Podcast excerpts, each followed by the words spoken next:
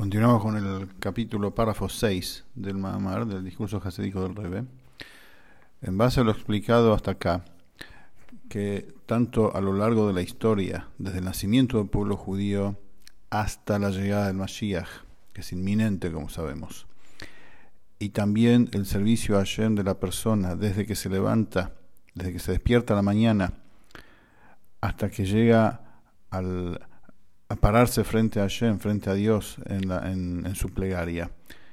En ambos casos, uno a nivel macro y otro a nivel micro, en ambos casos son procesos graduales en donde se va transformando el interior de la persona. Primero uno se doblega a sí mismo, como explicamos en extenso la clase pasada, y luego sus deseos e instintos que por naturaleza tienden a cosas físicas, ese mismo deseo puede llegar a amar a Hashem, a pegarse a Hashem, o sea, a usar las energías humanas, netamente humanas, también para involucrarlas en el servicio a Hashem.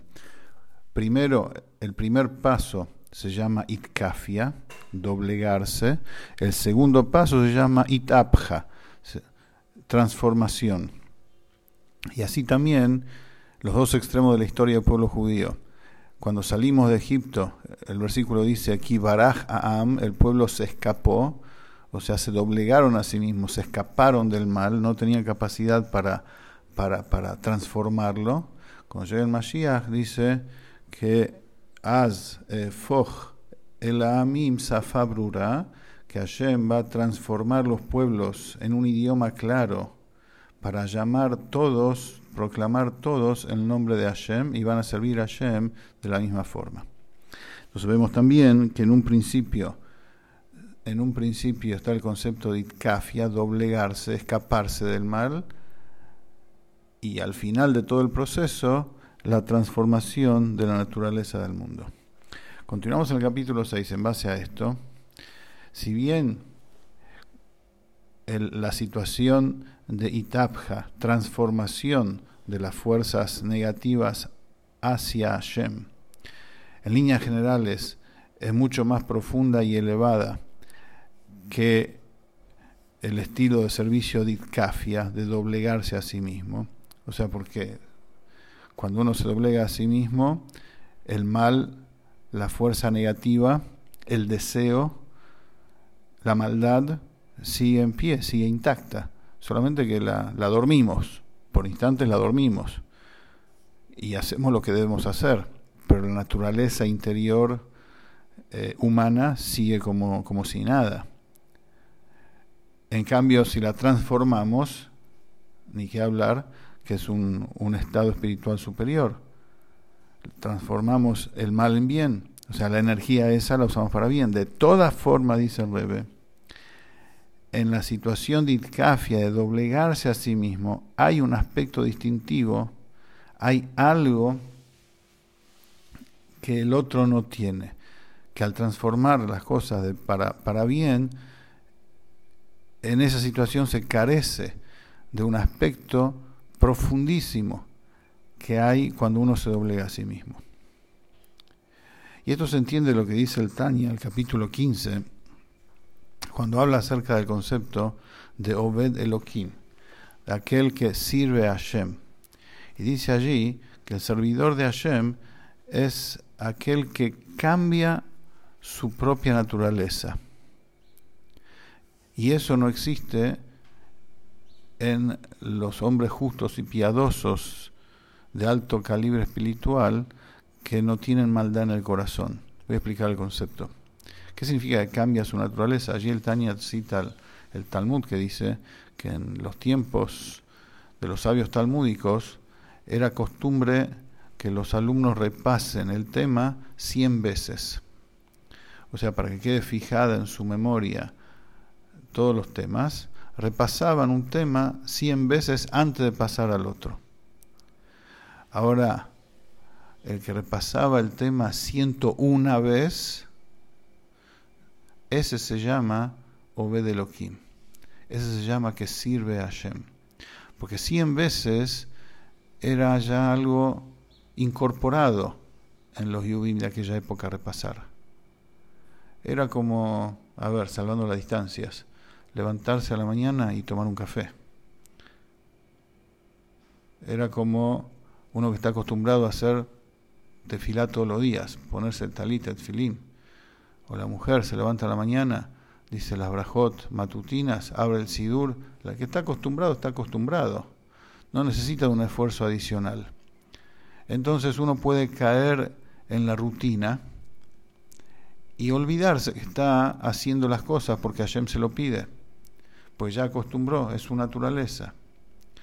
En cambio, volviendo al ejemplo de la Gemara, el que después de repasar 100 veces hace una vez más su estudio, esa vez equivale a las 100 anteriores, porque quebró su límite, quebró su naturaleza, pasó a otra dimensión.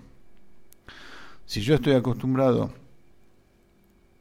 si yo estoy acostumbrado a, rezar 10 minutos por día con mi, con mi tefilín y digo voy a rezar 11 minutos, ahora voy a aprovechar el tiempo y voy a rezar 15 minutos. Eso significa que me estoy esforzando, estoy saliendo de mi propia limitación, estoy haciendo algo para servir a Hashem. No estoy respondiendo solamente a mi naturaleza, a mi acostumbramiento. Eso significa servir a Hashem, no quedarse en la propia rutina, no quedarse en el propio acostumbramiento, siempre tratar de superarse permanentemente día a día, un día tras otro. ¿Por qué? Porque Hashem quiere que lo haga, no porque yo ya estoy acostumbrado y me gusta. Ahora bien, continuando con el, con el, el Mamar acá. El Rebe dice, basándose en el Zohar, que cuando el servicio a Hashem es de esta forma, que la persona se doblega a sí misma, ¿cuál es la respuesta de parte de Hashem? Istale kikor de kuchabrihu almin.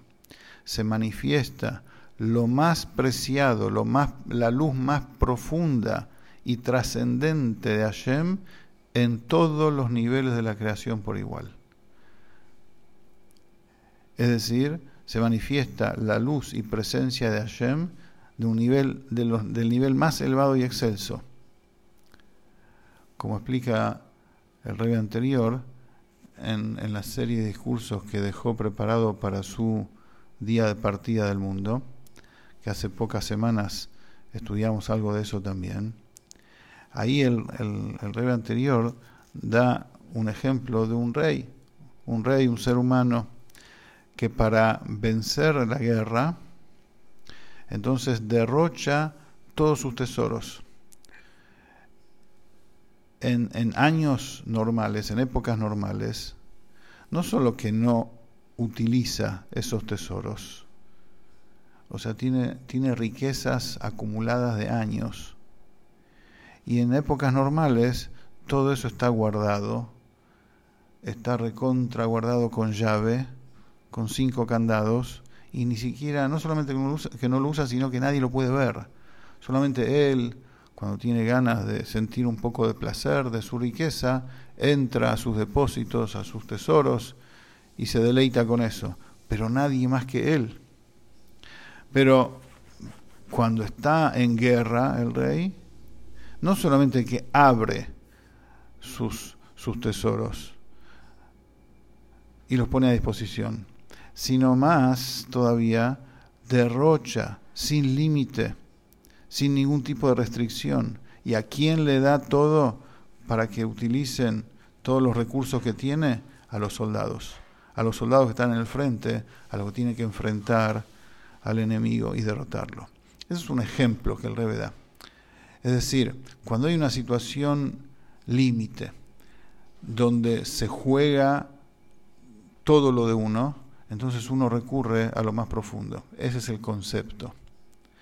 Entonces, cuando, cuando uno vence al Yetzerará, que ese es el enemigo, el verdadero enemigo de la persona es la naturaleza humana que lo lleva a uno a, como se dice acá, a hacer la plancha, a dormirse, a acostumbrarse. Está todo bien, no pasa nada. No, soy Yudi, hay que servir a Hashem, hay que esforzarse cada día más. Entonces cuando uno se doblega a sí mismo y quiebra un día tras otro su propia naturaleza y se esfuerza, ¿cuál es la respuesta de Hashem? Te doy mi tesoro. Precisamente para vencer a lo más bajo que hay, que es el deseo y el placer humano, y el hacer lo que a mí me gusta y yo quiero, y no lo que Hashem quiere. Para vencer eso, Hashem pone a disposición lo más profundo que tiene, su presencia, su luz todo abarcante, lo, lo, más preciado lo pone a disposición de quién? De, nosotros, de los soldados que estamos en el frente, en la lucha, en la lucha diaria para servir a Hashem. Y así también continúa, vamos a leerlo ahora en, en, en la en la expresión del Rebe, el tesoro espiritual oculto. Sobre eso está dicho, Ain lo Elohim teja, nadie puede ver a Hashem, absolutamente nadie. Así dice Isaías, el profeta. Pero para vencer la guerra, para vencer la batalla, ¿con quién? Con el enemigo. ¿Quién es el enemigo? Eliezer hará. Y acá todavía no está hablando a niños menores de Baribat Mitzvah. Es un mamar, un discurso jasídico en el que habla a gente adulta. Y nos dice, hay, seamos conscientes, hay una guerra con el Yetzer hará. La persona tiene en sí mismo dos tendencias. Una buena, que quiere hacer lo que Hashem quiere, y una negativa, que le hace frente.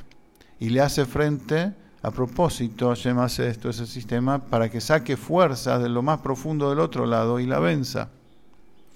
Y eso se llama itkafia. Eso se llama doblegar, doblegar a, esa naturaleza, a esa tendencia. Y para eso se le concede a la persona este otzar, este tesoro oculto. ¿Y de qué manera se nos concede eso? Hashem derrocha todos sus recursos. O sea, lo da con mano abierta a los soldados que estamos en el frente, o sea, a los judíos simples como nosotros. Porque nuestro servicio a Hashem es con Mesirut Nefesh, con entrega total y desinteresada, más allá de nuestras limitaciones, más allá de lo que comprendemos, más allá de lo que pensamos, más allá de lo que nos conviene. Entonces, por eso se nos da ese otzar, ese tesoro oculto a nosotros de manera de derroche, más allá de todo límite, para vencer nuestra tendencia natural humana que nos lleva a hacer lo que queremos y no lo que debemos hacer. En síntesis, esto es ahora, antes que llegue Mashiach. Cuando llegue Mashiach, dice el versículo, el espíritu de impureza voy a sacar de la faz de la tierra. ¿Y a quién vamos a vencer? Por eso, dice el Rebe, cuando llegue Mashiach, también se va a recordar la salida de Egipto. Si bien la manifestación espiritual cuando llegue Mashiach va a ser mucho más profunda y mucho más maravillosa que cuando salimos de Egipto, como dijimos al principio del Mahamar, que es solamente parecida a ello, pero en sí mucho más elevada. Entonces, no va a ser necesario, aparentemente, eh, que Hashem derroche su, su, tesoro más oculto. No haber, no haber eh, lucha contra el Yetzer Entonces, por eso se va a recordar, vamos a tener presentes todos los días el concepto de la salida de Egipto. Esto significa, vamos a tener presentes el concepto de itkafia, de doblegar a la fuerza opositora.